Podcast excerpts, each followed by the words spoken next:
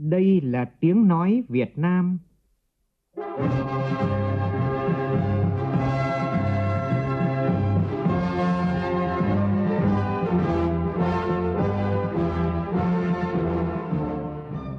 là tiếng nói Việt Nam, phát thanh từ Hà Nội, thủ đô nước Cộng hòa xã hội chủ nghĩa Việt Nam.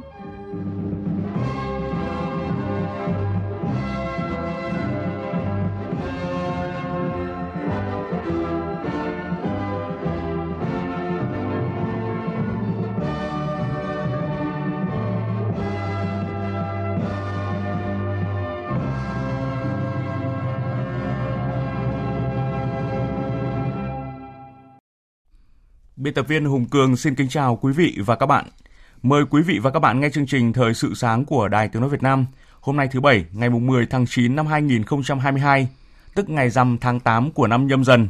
Chương trình có những nội dung chính sau đây.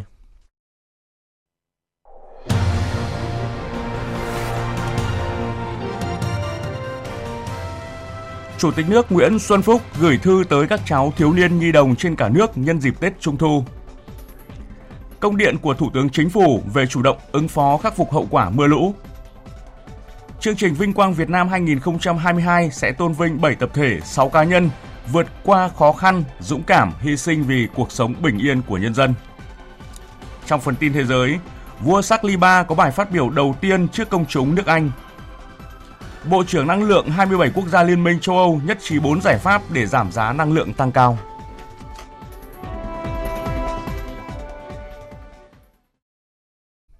Bây giờ là nội dung chi tiết.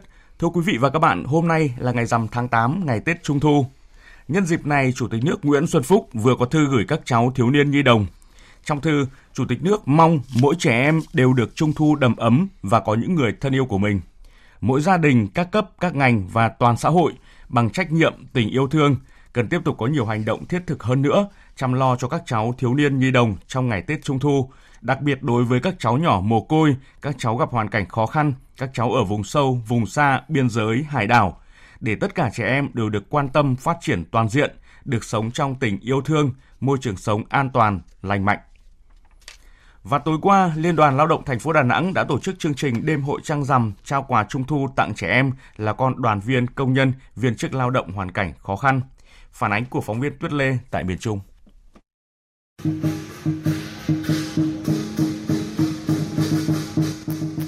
Tại nhà văn hóa lao động thành phố Đà Nẵng diễn ra chương trình đêm hồi trăng rằm thu hút nhiều trẻ em và phụ huynh tham gia. Tại đây, các em thiếu nhi được xem các tiết mục văn nghệ đặc sắc, múa lân sư rồng và biểu diễn xiếc. Ban tổ chức trao 2.000 xuất quà, tổng kinh phí 600 triệu đồng. Em Trần Phạm Như Ý ở quận Thanh Khê, thành phố Đà Nẵng rất vui khi nhận quà trung thu. Con cũng thấy rất là vui và thú vị được xem những trò như là múa lân, những xiếc. Dịp này thì ủy ban quận và ủy ban phường đã tặng quà trung thu cho các em có hoàn cảnh khó khăn. Khắp nơi trên địa bàn thành phố Đà Nẵng cũng đồng loạt tổ chức nhiều hoạt động vui Tết Trung thu cho trẻ em hoàn cảnh đặc biệt khó khăn. Chị Trần Thị Thu Năm ở thị xã Điện Bàn, tỉnh Quảng Nam có con gái 2 tuổi bị bệnh bài não đang điều trị tại bệnh viện Phụ sản Nhi Đà Nẵng vừa nhận quà trung thu cho con gái cảm nhận Hôm nay tôi nhận quà trung thu này tôi rất vui. Tôi cũng cảm ơn tấm lòng chân thành, nhà hảo tâm. Trung thu năm nay, Ủy ban nhân dân thành phố Đà Nẵng, các hội đoàn thể tổ chức trao gần 15.000 xuất quà trung thu tặng thiếu nhi nghèo, đồng thời tổ chức nhiều hoạt động văn hóa văn nghệ mang tới cho các em một mùa trung thu ấm áp, yêu thương. Còn tại Bắc Ninh, tối qua tỉnh đoàn Bắc Ninh phối hợp với Sở Giáo dục và Đào tạo, Sở Lao động Thương binh và Xã hội của tỉnh tổ chức chương trình lễ hội Trăng Rằm 2022 bay cao ước mơ cho thiếu nhi trên địa bàn tỉnh. Đến với lễ hội, các em được hòa mình vào không khí rộn ràng của rằm tháng 8 với nhiều hoạt động vui chơi, văn hóa văn nghệ đặc sắc như múa lân, rước đèn tháng 8, múa, khiêu vũ thể thao, múa võ và biểu diễn ảo thuật do đội nghệ thuật Trung tâm Hoạt động Thanh thiếu nhi tỉnh. Nhân dịp này, ban tổ chức và các nhà tài trợ đã trao 80 phần quà tặng cho các em thiếu nhi có hoàn cảnh khó khăn.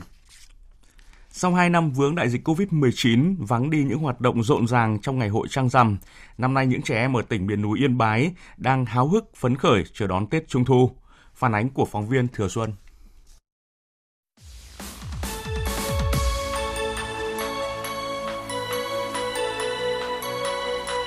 Ngay từ những ngày đầu tháng 8, khắp các chợ, cửa hàng từ thành thị đến nông thôn ở Yên Bái đã bắt đầu bày bán các mặt hàng phục vụ dịp Tết Trung thu cho trẻ em như các loại bánh kẹo, mặt nạ, đèn ông sao, trống, đầu lân, vân vân. Cũng như nhiều trẻ em khác ở Yên Bái, sau hai cái Tết Trung thu phải tránh xa nơi đông người để phòng chống dịch bệnh COVID-19.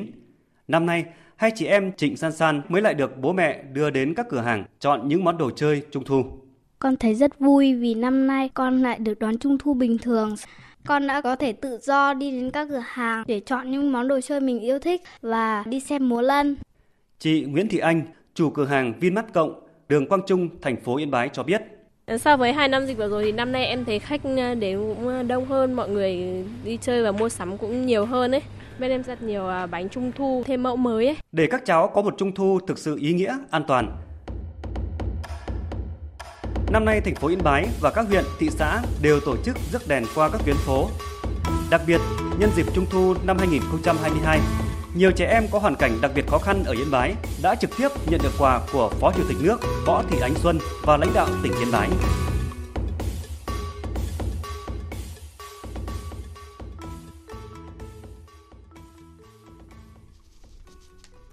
Chương trình Thời sự sáng nay sẽ được tiếp tục với công điện của Thủ tướng Chính phủ. Thưa quý vị, những ngày vừa qua tại một số địa phương khu vực Bắc Bộ, Bắc Trung Bộ đã có mưa lớn cục bộ gây ngập lụt, sạt lở, thiệt hại nhà cửa, tài sản của nhân dân và nhà nước, ảnh hưởng đến sản xuất của người dân, nhất là tại thành phố Hà Nội và các tỉnh Thanh Hóa, Hòa Bình, Nghệ An, có nơi đã xảy ra thiệt hại về người. Thủ tướng Chính phủ gửi lời thăm hỏi, chia sẻ với những khó khăn mất mát của nhân dân vùng bị ảnh hưởng bởi mưa lũ, đồng thời ra công điện yêu cầu các địa phương liên quan chủ động triển khai các biện pháp phòng chống, ứng phó cụ thể như sau. 1. Chủ tịch Ủy ban nhân dân thành phố Hà Nội và các tỉnh chỉ đạo ra soát các khu dân cư, chủ động bố trí lực lượng phương tiện để hỗ trợ người dân sơ tán ra khỏi khu vực nguy hiểm. Tổ chức thăm hỏi hỗ trợ các gia đình bị ảnh hưởng thiệt hại bởi mưa lũ, khôi phục sản xuất nông nghiệp sau lũ. Theo dõi chặt chẽ diễn biến của mưa lũ, chỉ đạo triển khai công tác ứng phó kịp thời hiệu quả. 2. Bộ Tài nguyên và Môi trường chỉ đạo theo dõi chặt chẽ diễn biến mưa lũ, dự báo thông tin kịp thời cho cơ quan chức năng và người dân biết để chủ động triển khai công tác ứng phó. 3. Các bộ Nông nghiệp và Phát triển Nông thôn, Công thương, Giao thông Vận tải theo chức năng quản lý nhà nước được giao phối với địa phương chỉ đạo công tác bảo đảm an toàn đê điều hồ đập, bảo vệ sản xuất, bảo đảm an toàn giao thông và kịp thời khắc phục nhanh sự cố trên các trục giao thông chính. 4. Bộ Quốc phòng, Bộ Công an chỉ đạo các lực lượng vũ trang đóng trên địa bàn chủ động bố trí lực lượng phương tiện hỗ trợ sơ tán, di rời dân cư ra khỏi khu vực nguy hiểm, cứu hộ cứu nạn, khắc phục hậu quả thiên tai khi có yêu cầu của địa phương. 5. Ban chỉ đạo quốc gia về phòng chống thiên tai, Ủy ban quốc gia ứng phó sự cố thiên tai và tìm kiếm cứu nạn theo dõi chặt chẽ tình hình chủ động chỉ đạo đôn đốc các địa phương triển khai công tác ứng phó theo thẩm quyền, kịp thời báo cáo đề xuất Thủ tướng Chính phủ chỉ đạo nhiều vấn đề vượt thẩm quyền. Thưa quý vị, tại khu vực Thanh Hóa, Nghệ An, Hà Tĩnh đã ghi nhận 3 trường hợp tử vong, mất tích do mưa lũ. Trên địa bàn nhiều huyện miền núi ở tỉnh Thanh Hóa liên tục xuất hiện các đợt mưa lớn khiến hàng nghìn hộ dân bị chia cắt, cô lập. Phóng viên Sĩ Đức thông tin. Đến tối qua dạng sáng nay thì trên địa bàn tỉnh Thanh Hóa đã xuất hiện hàng trăm điểm ngập tràn trên các tuyến đường giao thông, gây ách tắc cục bộ. Mưa lớn những ngày qua đã làm tuyến tỉnh lộ 520B bị ngập, chia cắt 6 xã phía tây của huyện Như Xuân. Ông Nguyễn Hữu Tuất, Phó Chủ tịch Ủy ban nhân dân huyện Như Xuân cho biết, thì Ủy ban nhân dân huyện ờ, sẽ tiếp tục chỉ đạo các xã thị trấn ờ, theo dõi sát các thôn xã bị cô lập và sẽ có phương án để hỗ trợ lương thực thực phẩm cũng như các nhu yếu phẩm cần thiết ở những ờ, thôn xã mà có thể bị cô lập dài ngày. Tại huyện Nông Cống đã ghi nhận một nạn nhân đuối nước khi đánh bắt cá trong mưa lũ. Trước diễn biến phức tạp của mưa lớn, Chủ tịch Ủy ban nhân dân tỉnh Thanh Hóa đã yêu cầu các địa phương, đơn vị chức năng tăng cường quản lý vận hành hồ chứa, khẩn trương thực hiện việc theo dõi chặt chẽ diễn biến của mưa lũ. Tại hai tỉnh Nghệ An và Hà Tĩnh, mưa lớn những ngày qua khiến nhiều tuyến đường bị ngập sâu, một số khu dân cư bị nước tràn vào nhà dân. Mưa lớn cũng khiến nước lũ dâng nhanh, một số bản làng ở các huyện Quỳ Hợp, Nghĩa Đàn, Quế Phong, Con Cuông bị chia cắt, Riêng tại địa bàn huyện miền núi Kỳ Sơn thì đến tối qua ngày 9 tháng 9, tuyến đường chính vào xã Bảo Nam vẫn bị ách tắc do lượng đất đá sạt lở từ núi xuống mặt đường quá nhiều. Nhiều thôn bản của các xã như Hữu Lập, Hữu Kiệm, Na Ngoi, Phả Đánh, Tây Sơn bị chia cắt do mặt đường bị sạt lở, khe suối ngập nước sâu. Đến chiều tối qua tại hai tỉnh Nghệ An và Hà Tĩnh đã ghi nhận hai trường hợp tử vong và mất tích do mưa lũ. Còn tại Hòa Bình, hai ngày qua trên địa bàn tỉnh có mưa to đến rất to, có nơi lượng mưa trên 300 mm, gây ngập úng nhiều nơi và một số điểm đã xảy ra tình trạng sạt lở nghiêm trọng. Cộng tác viên Đài Phát thanh Truyền hình Hòa Bình thông tin. Mưa lớn ở tỉnh Hòa Bình đã gây thiệt hại khá nặng nề, đã có một người ở huyện Lương Sơn bị lũ cuốn trôi, 347 người trên địa bàn huyện Lương Sơn phải sơ tán, 19 hộ dân trên địa bàn huyện Kim Bôi, 148 người phải giải cứu do mắc kẹt dọc sông Bùi. Chính quyền địa phương và ngành chức năng đã phối hợp di rời 4 hộ dân do sạt lở đất trên địa bàn thành phố Hòa Bình. Mưa lớn sạt lở đất cũng làm đổ sập 15 ngôi nhà tại các huyện Lương Sơn, Đà Bắc, Kim Bôi, gây ngập úng tại thành phố Hòa Bình. Hơn 771 hecta lúa và cây hoa màu của bà con các địa phương trong tỉnh bị vùi lấp, ngập úng. Nhiều công trình giao thông thủy lợi vỡ do nước lũ đổ về quá nhanh với lưu lượng lớn. Ông Nguyễn Anh Đức, Phó Chủ tịch Ủy ban Nhân dân huyện Lương Sơn cho biết Bằng nhiều cái giải pháp chúng tôi đã thông tin tuyên truyền và có văn bản đến Ủy ban nhân các xã thị trấn trên địa bàn cũng các cơ quan liên quan phối hợp để thực hiện cái việc cứu hộ nhân dân. Trong đó thì chúng tôi đã đề nghị phòng cảnh sát chữa cháy công an tỉnh à, huy động khoảng 25 đồng chí cùng các cái phương tiện là xuồng cano và ô tô chuyên dụng và đơn vị trường cao đẳng cảnh sát Hà Nội Xuân Mai ờ, cũng đưa hai phương tiện là thuyền cùng các cái phương tiện ờ, vật tư máy móc thiết bị vào để đưa bà con dân vào bờ. Bà Hoàng Thị Thu Hằng, Phó Chủ tịch Ủy ban Nhân dân huyện Lạc Thủy cũng thông tin. Tất cả các cái phương án trong đó thì chuẩn bị sẵn sàng lực lượng thế và phương tiện ờ, À, để ứng cứu à, khi có cái tình huống xảy ra à, chỉ đạo các xã thị trấn trực thế và các cái khu vực mà bị ngập sâu trong nước lúa và hoa màu thì cũng có cái phương án để mà khắc phục cũng như là hỗ trợ cho người dân. Tiếp tục các hoạt động đẩy mạnh kiểm soát phòng cháy chữa cháy, Ủy ban nhân dân thành phố Hồ Chí Minh vừa có văn bản khẩn gửi các sở ban ngành, Ủy ban nhân dân các quận, huyện, thành phố Thủ Đức về triển khai các giải pháp phòng cháy chữa cháy đối với các cơ sở kinh doanh dịch vụ karaoke, vũ trường, quán bar và các loại hình cơ sở kinh doanh tương tự Thời gian kiểm tra là từ nay cho đến hết ngày 30 tháng 9. Ủy ban nhân dân thành phố Hà Nội cũng vừa ban hành công điện về việc tăng cường công tác phòng chống cháy nổ trên địa bàn thành phố, đồng thời khẩn trương tích cực hoàn thành tổng kiểm tra các cơ sở kinh doanh dịch vụ karaoke, quán bar vũ trường trên địa bàn thuộc phạm vi quản lý, quyết liệt xử lý nghiêm triệt để tất cả các vi phạm. Ngành chức năng tỉnh Bình Dương tối qua cho biết đã xác định thêm được danh tính của 7 thi thể biến dạng do cháy ở quán karaoke An Phú trong vụ cháy khiến 32 người tử vong. Tối cùng ngày, Công an tỉnh Bình Dương đã đồng loạt ra quân tiến hành tổng kiểm tra an toàn phòng cháy chữa cháy đối với các cơ sở kinh doanh có điều kiện trên địa bàn. Thưa quý vị, sáng nay tại Hà Nội sẽ diễn ra chương trình Vinh Quang Việt Nam với chủ đề Bản lĩnh Việt Nam do Tổng Liên đoàn Lao động Việt Nam và Báo Lao động tổ chức. Sự kiện nhằm tôn vinh tinh thần dân tộc, tình yêu Tổ quốc, các anh hùng, gương điển hình tiên tiến, doanh nghiệp, doanh nhân có thành tích đặc biệt xuất sắc trong phong trào thi đua yêu nước trong công cuộc xây dựng và bảo vệ Tổ quốc. Tin của phóng viên Phương Thoa. Chương trình Vinh Quang Việt Nam năm nay sẽ tôn vinh 7 tập thể và 6 cá nhân vượt qua khó khăn, dũng cảm hy sinh vì cuộc sống bình yên của nhân dân. Nhiều cá nhân đơn vị vượt khó vươn lên thực hiện khát vọng phát triển, xây dựng xã hội ấm no hạnh phúc hơn, đặc biệt là trong bối cảnh dịch Covid-19. Các tập thể tiêu biểu như Ban Quản lý Lăng Chủ tịch Hồ Chí Minh, Trung tâm Xây dựng Dữ liệu Quốc gia về dân cư, ba liệt sĩ đội phòng cháy chữa cháy và cứu nạn cứu hộ Công an quận Cầu Giấy Hà Nội, Đảng bộ chính quyền và nhân dân xã Yên Hòa, huyện Yên Mô, tỉnh Ninh Bình với nỗ lực chuyển đổi số. Các cá nhân tiêu biểu như CEO Vũ Gia Luyện với đam mê sáng tạo công nghệ mới khẳng định thương hiệu Việt Nam. Em Nguyễn Đức Thuận dù khuyết tật nhưng nỗ lực vươn lên trong học tập đạt nhiều giải cao trong nước và quốc tế, vân vân.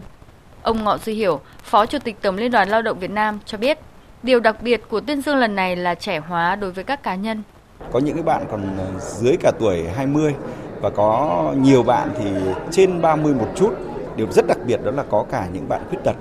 Tuy nhiên là những người còn đang rất trẻ nhưng mang trong mình cái khát vọng và cái bản lĩnh Việt Nam và tôi tin rằng chính các bạn là những truyền cảm hứng rất lớn cho thế hệ trẻ cái điều mà chúng ta rất mong muốn và nó trở thành một cái thông điệp của chương trình để Việt Nam sẽ có nhiều người hơn nữa đầy bản lĩnh, đầy tự tin và đầy khát vọng để đưa đất nước phát triển.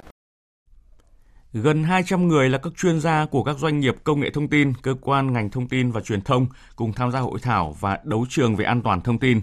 Sự kiện diễn ra tại thành phố Hạ Long, tỉnh Quảng Ninh. Tin của phóng viên Trường Giang, thường trú khu vực Đông Bắc. Năm nay, được sự bảo trợ của Cục An toàn Thông tin, Bộ Thông tin và Truyền thông, Security Bootcamp có chủ đề Adaptive Security tổ chức tại tỉnh Quảng Ninh diễn ra trong 3 ngày từ ngày 9 đến ngày 11 tháng 9. Sự kiện bao gồm nhiều hoạt động như hội thảo chuyên môn về an toàn thông tin với sự tham gia của các chuyên gia đến từ các doanh nghiệp công nghệ thông tin như Viettel, VNPT, FPT, các ngân hàng, các cơ quan thuộc Bộ Thông tin và Truyền thông, Sở Thông tin và Truyền thông các tỉnh, Bộ Công an, các viện nghiên cứu, các trường đại học, các tổ chức và hiệp hội trong cả nước. Cùng với đó, 12 đội thi sẽ tranh tài tại đấu trường an toàn thông tin, thực hành các kỹ năng phân tích, phát hiện lỗ hổng, ngăn chặn tấn công mạng. Anh Đoàn Văn Dũng, Trung tâm Công nghệ Thông tin, Sở Thông tin và Truyền thông tỉnh Quảng Ninh tham gia đấu trường cho biết. Đơn vị cũng đã chuẩn bị là rất nhiều cái công cụ, phần mềm chuyên dụng và cũng có kinh nghiệm từ rất nhiều cái cuộc uh, diễn tập về an toàn an ninh thông tin. Uh, sau những cuộc như vậy thì cái nhận thức về của mọi người về mức độ an toàn thông tin và mất an toàn thông tin đấy và cái cái mức tác động cùng với lại mức thiệt hại cũng như học hỏi về các vấn đề an toàn an ninh thông tin nó sẽ được nâng cao lên rất nhiều. Một thông tin đáng chú ý đó là Hà Nội sẽ không tăng học phí trong năm học mới này. Đây là thông tin được đưa ra tại cuộc họp báo do Ủy ban nhân dân thành phố Hà Nội tổ chức chiều qua. Phóng viên Kim Thanh thông tin. Nhằm giảm tác động do việc điều chỉnh học phí theo lộ trình của Nghị định 81, chia sẻ khó khăn, hỗ trợ giảm bớt gánh nặng tài chính với phụ huynh học sinh và để đảm bảo an sinh xã hội, Ủy ban nhân dân thành phố dự kiến đề xuất học phí học sinh phải đóng thực tế năm 2022 2023 giữ nguyên như mức học phí phải đóng năm 2021 2022 bao gồm cả việc hỗ trợ 50% học phí. Tiếp tục xảy ra tình trạng khan hiếm dầu ở nhiều địa phương khiến ngư dân khó mua đủ dầu cho những chuyến đánh bắt. Phóng viên Trần Hiếu phản ánh thực trạng ở Cà Mau. Gia đình ông Phùng Thanh Hưng hành nghề đẩy te ở cửa biển Hố Gùi, xã Nguyễn Quân, huyện Đầm Dơi, tỉnh Cà Mau. Ông Nguyễn Gan Sen, trưởng ấp Mai Hoa, xã Nguyễn Quân, nếu thực trạng? Ờ, ở đây chỉ có một cây xăng ờ, của tỉnh Cà Mau mình ờ, có bán à, còn hai cây kia không có bán. Ta không có giải thích, mua nhiều có không bán nữa. Khan hiếm hiện nay vẫn còn khan hiếm, chưa chưa đủ. Nên là bà con ta cũng bức xúc. Mà số dân đâu có đi được. Thì chờ dầu. Nếu mà lấy thiếu một ghe chạy ngày ta lấy bốn năm trăm lít mới đủ chạy một ngày. Nhưng mà nó bán có hai trăm hai trăm trăm lít à 100 hoặc 150 lít rồi đâu đủ chạy trong ngày đâu. Hố Gùi là nơi tập trung đông phương tiện đánh bắt gần bờ ở mặt biển đông của tỉnh Cà Mau. Ngư dân đánh bắt đi vào trong ngày nên họ ra khơi ngày nào mua dầu ngày đó chứ không dự trữ. Tại địa phương có 3 cửa hàng bán xăng dầu. Tuy nhiên, hai cửa hàng tư nhân đang ngừng bán từ cuối tháng 8 do không có nguồn cung. Còn cửa hàng xăng dầu số 37 có vốn sở hữu nhà nước thì bán giới hạn. Khảo sát tại một số cửa hàng bán lẻ xăng dầu trên địa bàn huyện Đầm Dơi thì nguồn nguyên liệu xăng được cung cấp ổn định Tuy nhiên, tình trạng thiếu dầu diễn ra ở nhiều nơi. Nguyên nhân được cho là do nguồn cung cấp từ tuyến trên chưa đưa về. Tình trạng tương tự cũng diễn ra ở cửa biển tập trung đông tàu đánh bắt của tỉnh Cà Mau là sông Đốc, thị trấn sông Đốc, huyện Trần Thời. Các chủ tàu cũng đang rất lo lắng trước thực trạng giá dầu đã tăng cao mà còn khan hiếm hàng.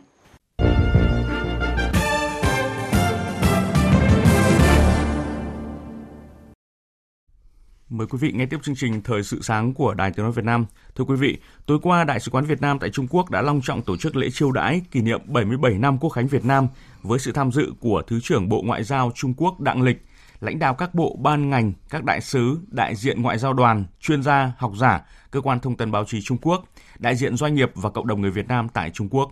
Phóng viên thường trú Đài Tiếng nói Việt Nam tại Bắc Kinh thông tin. Phát biểu tại lễ kỷ niệm, Đại sứ đặc mệnh toàn quyền Việt Nam tại Trung Quốc Phạm Sao Mai giới thiệu về tình hình Việt Nam gần đây, mặc dù chịu ảnh hưởng nghiêm trọng của dịch COVID-19, Việt Nam duy trì tăng trưởng GDP 2,58% năm 2021, dự kiến đạt 6 đến 6,5% trong năm 2022. Công tác đối ngoại tiếp tục được tăng cường và mở rộng. Về quan hệ Việt Nam và Trung Quốc, Đại sứ Phạm Sao Mai khẳng định, Việt Nam coi trọng phát triển quan hệ láng giềng hữu nghị, hợp tác toàn diện với Trung Quốc. Cho biết trong hai năm qua, bất chấp ảnh hưởng của dịch COVID-19, quan hệ Việt Trung duy trì xu thế phát triển tích cực. Hợp tác kinh tế thương mại, đầu tư tiếp tục phát triển và đạt nhiều kết quả đáng khích lệ. Về vấn đề biên giới lãnh thổ, hai bên triển khai hiệu quả các văn kiện pháp lý về biên giới trên đất liền, xử lý thỏa đáng vấn đề nảy sinh. Về vấn đề trên biển, hai bên duy trì các kênh đối thoại, đàm phán, nỗ lực kiểm soát bất đồng trên cơ sở luật pháp quốc tế, trong đó có Công ước Liên Hợp Quốc về luật biển năm 1982. Trong bài phát biểu đầu tiên trước công chúng sau khi nữ hoàng Elizabeth II băng hà, vua Charles III ngày 9 tháng 9 đã bày tỏ lòng kính trọng mẫu thân của mình, cũng như khẳng định sẽ noi gương bà để tiếp tục công hiến trong thời gian tới. Trong đoạn đầu bài phát biểu, vua Charles III bày tỏ lòng kính trọng đối với nữ hoàng Elizabeth II. Tôi bày tỏ lòng tôn kính đối với mẹ tôi và tôi tôn vinh cuộc đời phục vụ của bà. Tôi biết rằng cái chết của bà mang lại nỗi buồn lớn cho rất nhiều người trong số các bạn và tôi chia sẻ cảm giác mất mát đó không thể nói đến được với tất cả các bạn. Vua Charles III cũng cho biết ông sẽ cố gắng phục vụ người dân với lòng trung thành, sự tôn trọng và tình cảm như ông đã thể hiện trong thời gian qua. Tuy nhiên, trên cương vị mới, vua Charles III thừa nhận ông không thể có nhiều thời gian cho các hoạt động từ thiện và những vấn đề từng rất quan tâm như trước, nhưng ông tin công việc quan trọng này sẽ được những người đáng tin cậy khác gánh vác. Trong bài phát biểu của mình, vua Charles III thông báo Hoàng tử William sẽ nhận tước hiệu mới là Thái tử xứ Wales, trong khi phu nhân Catherine sẽ trở thành công nương xứ Wales. Bên cạnh đó, vua Charles III cũng chia sẻ tình yêu thương cho hoàng tử Harry cùng vợ. Lễ tưởng niệm nữ hoàng Anh cũng sẽ bắt đầu vào lúc 18 giờ giờ địa phương ngày 10 tháng 9, tức 0 giờ ngày 11 tháng 9 giờ Hà Nội tại nhà thờ Saint Paul. Tại cuộc họp bất thường diễn ra ngày hôm qua ở Bruxelles, Bộ trưởng Năng lượng 27 quốc gia thành viên Liên minh châu Âu đã nhất trí về 4 giải pháp cấp bách để giảm giá năng lượng tăng cao. Hiện các quốc gia châu Âu đang chờ đợi đề xuất từ Ủy ban châu Âu trong những ngày tới với hy vọng thông qua trước cuối tháng này. Theo thông báo, giải pháp đầu tiên là việc 27 quốc gia EU nhất trí về mức giới hạn chung đối với giá khí đốt nhập khẩu vào châu Âu, dù là từ Nga hay từ quốc gia khác. Giải pháp thứ hai là giới hạn doanh thu của các nhà sản xuất điện. Hiện EU có nhiệm vụ đưa ra một đề xuất chính thức để giới hạn thu nhập của các nhà sản xuất điện. Giải pháp thứ ba là sự can thiệp tạm thời và khẩn cấp vào thị trường khí đốt, với mức giá trần do Bỉ và Italia cùng một số nước khác đề xuất. Cuối cùng, các bộ trưởng đề nghị EC trình bày các biện pháp để điều phối việc giảm nhu cầu điện trên toàn EU để giúp giải quyết các vấn đề thanh khoản trên các thị trường năng lượng. Ấn Độ sẽ không tham gia vào trụ cột thương mại, một trong bốn thành phần chính của khuôn khổ kinh tế Ấn Độ Dương-Thái Bình Dương. Đại diện của quốc gia Nam Á này đã không có mặt tại cuộc đàm phán trực tiếp cấp bộ trưởng đầu tiên của các nước tham gia tổ chức diễn ra tại Los Angeles, Mỹ ngày hôm qua. Phóng viên thường trú Đài tiếng nói Việt Nam tại Ấn Độ thông tin chi tiết. Đại diện thương mại Mỹ Catherine Tai đã xác nhận thông tin này trước truyền thông cùng ngày. Trong khi đó, Bộ trưởng Công thương Ấn Độ Piyush Goyal cùng ngày cho biết đề xuất tham gia khuôn khổ kinh tế Ấn Độ Dương Thái Bình Dương vì sự thịnh vượng IPEF sẽ sớm được trình lên Quốc hội nước này xem xét, đưa ra quan điểm về quyết định không tham gia đàm phán lĩnh vực thương mại trong IPEF. Một quan chức cấp cao của Ấn Độ cho biết nước này giữ quan điểm về chính sách thương mại độc lập. Đồng thời, trước khi quyết định tham gia trụ cột thương mại của IPEF hay không, New Delhi sẽ quan sát ưu và nhược điểm của các cam kết bắt buộc trong thỏa thuận này. Trả lời hãng tin Ấn Độ ANI, quan chức này cho biết có một số cam kết bắt buộc mà Mỹ đã đặt ra và Ấn Độ đang thận trọng về điều này. Ấn Độ nhấn mạnh cam kết vì một khu vực Ấn Độ Dương-Thái Bình Dương tự do, rộng mở và bao trùm và sẽ đồng hành để hướng tới sự hợp tác kinh tế sâu rộng giữa các nước đối tác vì tăng trưởng và thịnh vượng tại khu vực. Tiếp theo chương trình sẽ là một số thông tin thể thao.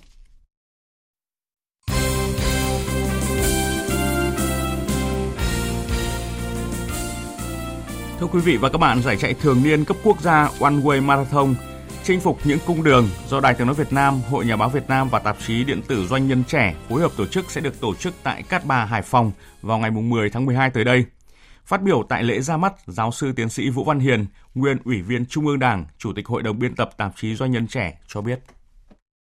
Toàn bộ những cái sự kiện ấy nó tác động đến kinh tế của các địa phương, của các cái cái nơi mà tổ chức giải cũng như nó làm cho con người không những vui vẻ hơn nó vượt lên chính mình mà đồng thời nó làm cho cái không khí rồi cái không gian ở đấy nó cũng sẽ tốt đẹp hơn. Đặc biệt nó cũng góp phần cho kinh tế của đất nước và cho địa phương ấy có một phần phát triển.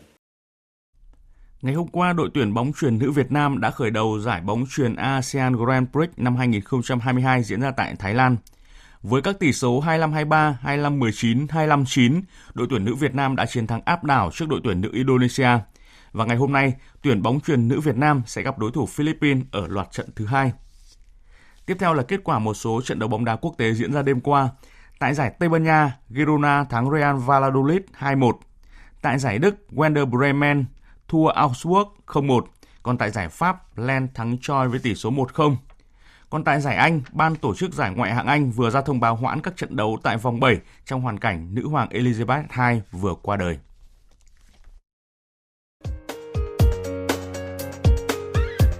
Dự báo thời tiết Phía Tây Bắc Bộ có mưa rào và rải rác có rông, cục bộ có mưa to. Thời gian mưa tập trung vào sáng và đêm, gió nhẹ, nhiệt độ từ 22 đến 31 độ. Phía Đông Bắc Bộ có mưa rào và rải rác có rông, cục bộ có mưa to. Riêng khu vực ven biển, khu vực Nam Đồng bằng Bắc Bộ, sáng có mưa vừa mưa to, có nơi mưa rất to và rông. Thời gian mưa tập trung vào sáng và đêm, gió Đông Bắc đến Đông cấp 2, cấp 3, nhiệt độ từ 23 đến 32 độ. Khu vực từ Thanh Hóa đến Thừa Thiên Huế, phía Bắc sáng có mưa vừa mưa to, có nơi mưa rất to và rông. Phía Nam ngày có mưa rào và rông vài nơi, chiều tối và đêm có mưa rào và rông rải rác, gió nhẹ, nhiệt độ từ 23 đến 31 độ. Khu vực từ Đà Nẵng đến Bình Thuận, ngày nắng, chiều tối và tối có mưa rào và rông vài nơi, gió nhẹ, nhiệt độ từ 24 đến 34 độ. Tây Nguyên và Nam Bộ, ngày nắng, đêm có mưa rào và rông vài nơi, riêng chiều tối có mưa rào và rông rải rác, gió nhẹ, nhiệt độ từ 20 đến 33 độ. Khu vực Hà Nội có mưa rào và rông, cục bộ có mưa to, thời gian mưa tập trung vào sáng và đêm, gió đông bắc đến đông cấp 2, cấp 3, nhiệt độ từ 23 đến 32 độ. Dự báo thời tiết biển Bắc và Nam Vịnh Bắc Bộ có mưa rào và rông rải rác, tầm nhìn xa trên 10 km, giảm xuống từ 4 đến 10 km trong mưa, gió đông bắc đến đông cấp 3, cấp 4. Vùng biển từ Quảng Trị, Quảng Ngãi có mưa rào và rông rải rác, từ chiều giảm dần. Tầm nhìn xa trên 10 km, giảm xuống từ 4 đến 10 km trong mưa, gió đông cấp 3, cấp 4. Vùng biển từ Bình Định đến Ninh Thuận, vùng biển từ Cà Mau đến Kiên Giang, vùng biển giữa và Nam Biển Đông, khu vực quần đảo Trường Sa thuộc tỉnh Khánh Hòa và Vịnh Thái Lan có mưa rào và rông vài nơi, tầm nhìn xa trên 10 km, gió nhẹ. Vùng biển từ Bình Thuận đến Cà Mau có mưa rào và rông rải rác, tầm nhìn xa trên 10 km, giảm xuống từ 4 đến 10 km trong mưa, gió Tây Nam cấp 3, cấp 4. Khu vực Bắc Biển Đông, khu vực quần đảo Hoàng Sa thuộc thành phố Đà Nẵng có mưa rào và rông vài nơi, tầm nhìn xa trên 10 km, gió Đông Bắc cấp 3, cấp 4. Vừa rồi là những thông tin dự báo thời tiết. Bây giờ, trước khi kết thúc chương trình, chúng tôi tóm lược một số tin chính vừa phát.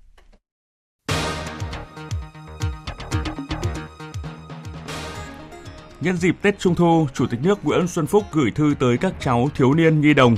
Trong thư, Chủ tịch nước mong mỗi em đều được Trung thu đầm ấm. Chủ tịch nước cũng yêu cầu các cấp, các ngành và toàn xã hội tiếp tục có nhiều hành động thiết thực hơn nữa, chăm lo cho các cháu thiếu niên nhi đồng, đặc biệt là với các cháu gặp hoàn cảnh khó khăn.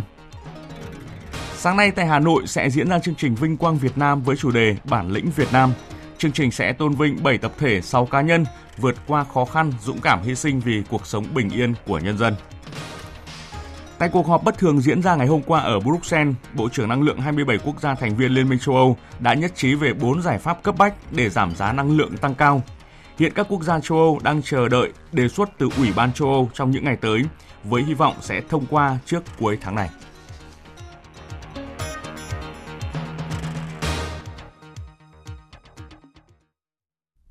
Phần tóm lược những tin chính vừa rồi đã kết thúc chương trình Thời sự sáng nay của Đài Tiếng Nói Việt Nam. Chương trình do biên tập viên Hùng Cường thực hiện với sự tham gia của phát thanh viên Đoàn Hùng, kỹ thuật viên Thu Phương, chịu trách nhiệm nội dung Lê Hằng.